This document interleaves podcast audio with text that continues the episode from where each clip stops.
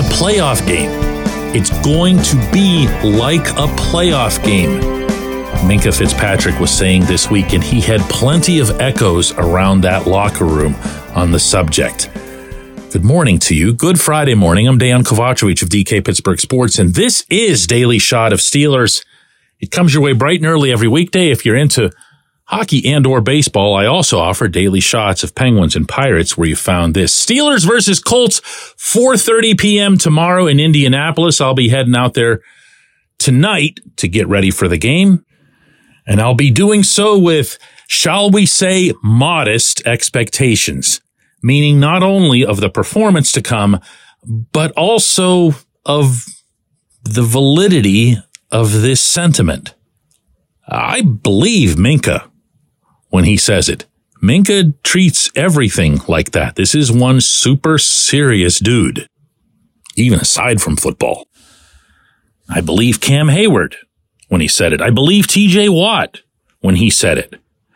What I don't believe, I'm open to having my mind changed, but right in the moment, what I don't believe is that this is some sort of universal come together moment for this group, some great big galvanizing event.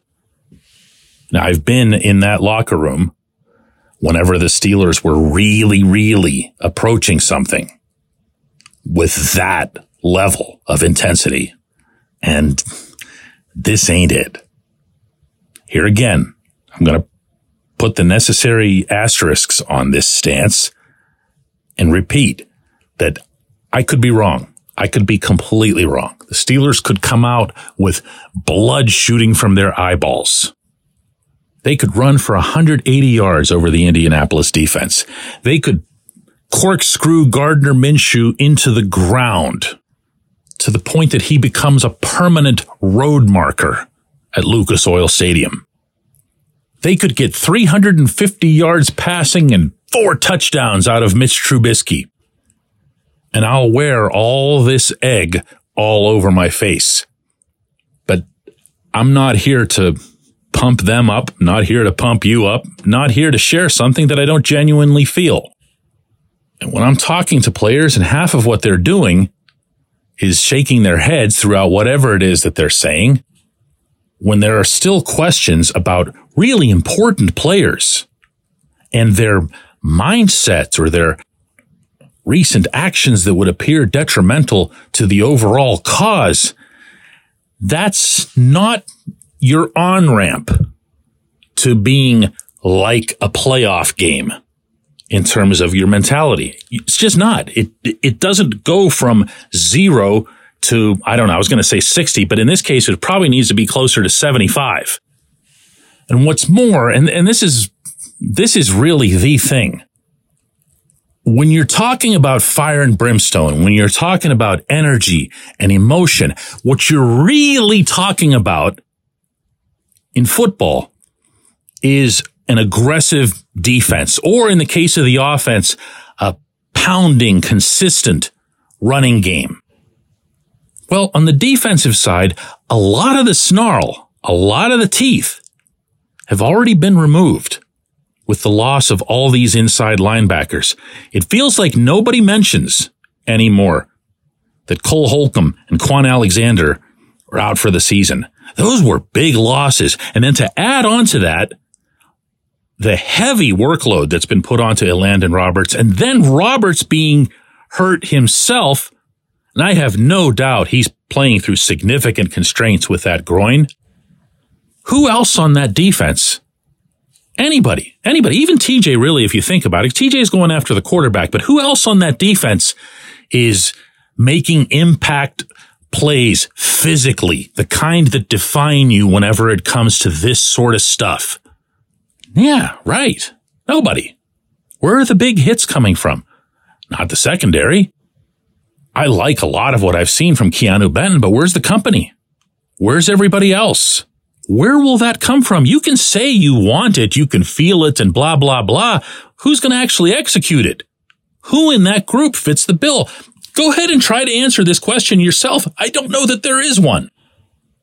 And on the offensive side, I mean, we should begin and end the conversation by just dismissing the concept of consistency. Nobody has it. Other than Jaylen Warren, I'll actually end it right there. The one guy that you can count on for a consistent level of effort / production, meaning twinning them together. He's it. He's absolutely it. I do believe Broderick Jones can get there someday. There are a couple other candidates, but for right now, you're talking about one guy who, by the way, the Steelers utilize insanely as a backup running back. He's still number 2 in this hierarchy for whatever reason. So who's going to do this? Where's this big, gutty NFL Films theme music-backed performance going to emanate from? Presuming they even want it. If you listen, I don't enjoy this. These shows and this job in general are a whole lot more fun and a whole lot more fulfilling when the team is doing well. There are all kinds of upbeat stories. There are stories inside the stories. There's a little scoop that I can get you on how this play was made or that play, talking to the players or even just from studying film. And it's cool. This isn't. This sucks. But if I don't try to tell you how I think it is right now, and if I'm not honest with you, why should you ever trust me, including when times are good? I'm not feeling this. I'm not feeling what they're talking about. And on the contrary, when I looked at recent games that the Colts have played, and they're 4-1 in their last 5, but they're feeling pretty good about themselves. They've gotten some stuff done. They've gotten some players to show legit improvement. They're getting, I don't want to say they're getting straight line better week after week, but they're getting better than they were earlier in the season.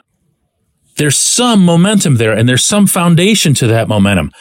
When I look at the Titans the other night and the massive historic comeback that they made, down 14 points with less than 3 minutes to go, and I look at Will Levis on the sideline going absolutely bananas in celebrating what he and the rest of the Tennessee players had just done, that's playoff-like. Go ahead. Go nuts. Prove everybody wrong out there. When we come back, J1Q.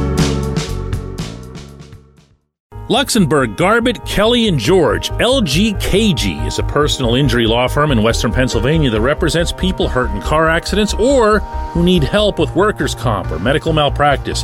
When the attorneys at LGKG make you a promise, they keep it. They've been keeping promises in our region for over 80 years. LGKG's been AV rated, the highest rating a law firm can receive, and they've been designated super lawyers. That's actually a thing for over 15 years. It's a rare combination. LGKG has offices in Cranberry, Newcastle, Beaver Falls, Butler, and Elwood City. Learn more about them by visiting lgkg.com or by calling 888-842-5454. LGKG.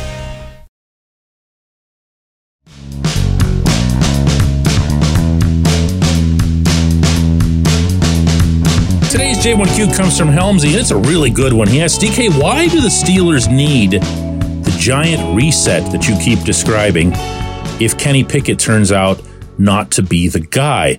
I'm happy to concede that it's difficult to win a Super Bowl without elite quarterback play, but what does this team look like next year with just average production from the position? As down as many of us are with this team right now, the defense is still fantastic if they don't get nuked at inside linebacker, and there's talent on this team at running back, wide receiver, and tight end.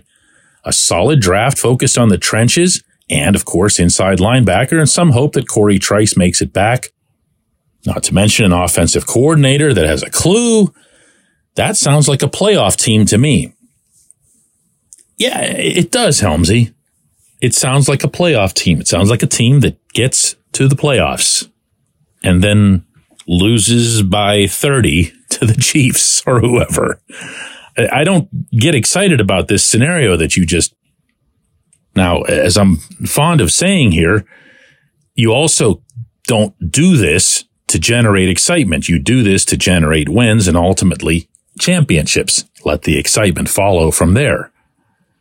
So one of the things that you'd have to overcome, and this, by the way, is the main reason that I'm always mentioning this giant reset, is that we've already seen now that this franchise under this stewardship really values the idea of getting the homegrown quarterback and keeping that quarterback for all eternity. It might be because the stewardship, meaning, of course, the Rooney family, goes back to the 70s and 80s and whatever, whenever there was a time that Terry Bradshaw needed to be replaced. Nobody really did that. It was a whole lot of Mark Malone and Neil O'Donnell and Cordell Stewart and Tommy Maddox and whatever else. And it wasn't until Ben Roethlisberger came along at Dan Rooney's behest that the team was able to break through and get back to winning a couple of Super Bowls. There were great defenses before Ben came along. Ben walked into a situation where the defense was out of this world, but I would argue that the defenses from the 90s were either just as good or possibly better. And they could run the ball, and they had some wide receivers, and it didn't matter because you didn't have that quarterback. So whether you or I would agree with this approach, the Rooney's own approach has been, let's find our guy. And let's find him through the draft and make him a Steeler and blah, blah, blah, which is why not only they, but all of us were so stoked with Kenny Pickett being there to be drafted where he was. Because now the storybook could start anew. Here it is. We just went through our Malone, O'Donnell, Stewart time. We're now ready for the real phase. The real next championship phase of this franchise. And this isn't it. That's not to give up on Kenny. He's played the equivalent of one full NFL season and change. I am of the mind that he deserves more than that before he gets written off. But I'm also of the mind that I wouldn't be offended if they went and drafted a quarterback.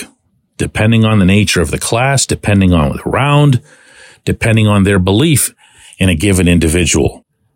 I wouldn't see that as a wasted pick. I wouldn't see that as a pick that's aimed at pushing Kenny or anything silly like that. I would just see it as expanding on the options. In the interim, you start Kenny at the beginning of the 2024 season and you go from there. But I don't think they'll do that either. And that brings me back to my point that they would wait, watch how it goes with him. They still have Mitch signed for another year as backup, and then go about drafting the next potential savior. And that's a long time. And in that time, you're going to see two of your top defensive players get older to the point of not necessarily being elite, and that, of course, being TJ Watt and Minka Fitzpatrick, and you're almost certainly going to see Cam Hayward out of the game by that time. So are you still talking about a, world-class defense now? That's where this goes. That's where this goes. Listen, I'm heading to Dayton tonight, staying in Dayton. That's why I mentioned Dayton. And then to Indianapolis tomorrow. And we're going to do an extra edition of this show for Sunday morning, following the game against the Colts. So you don't have to wait till next Monday to get your, daily shot intravenous fix. We'll be here for you on Sunday morning. Thanks so much for listening.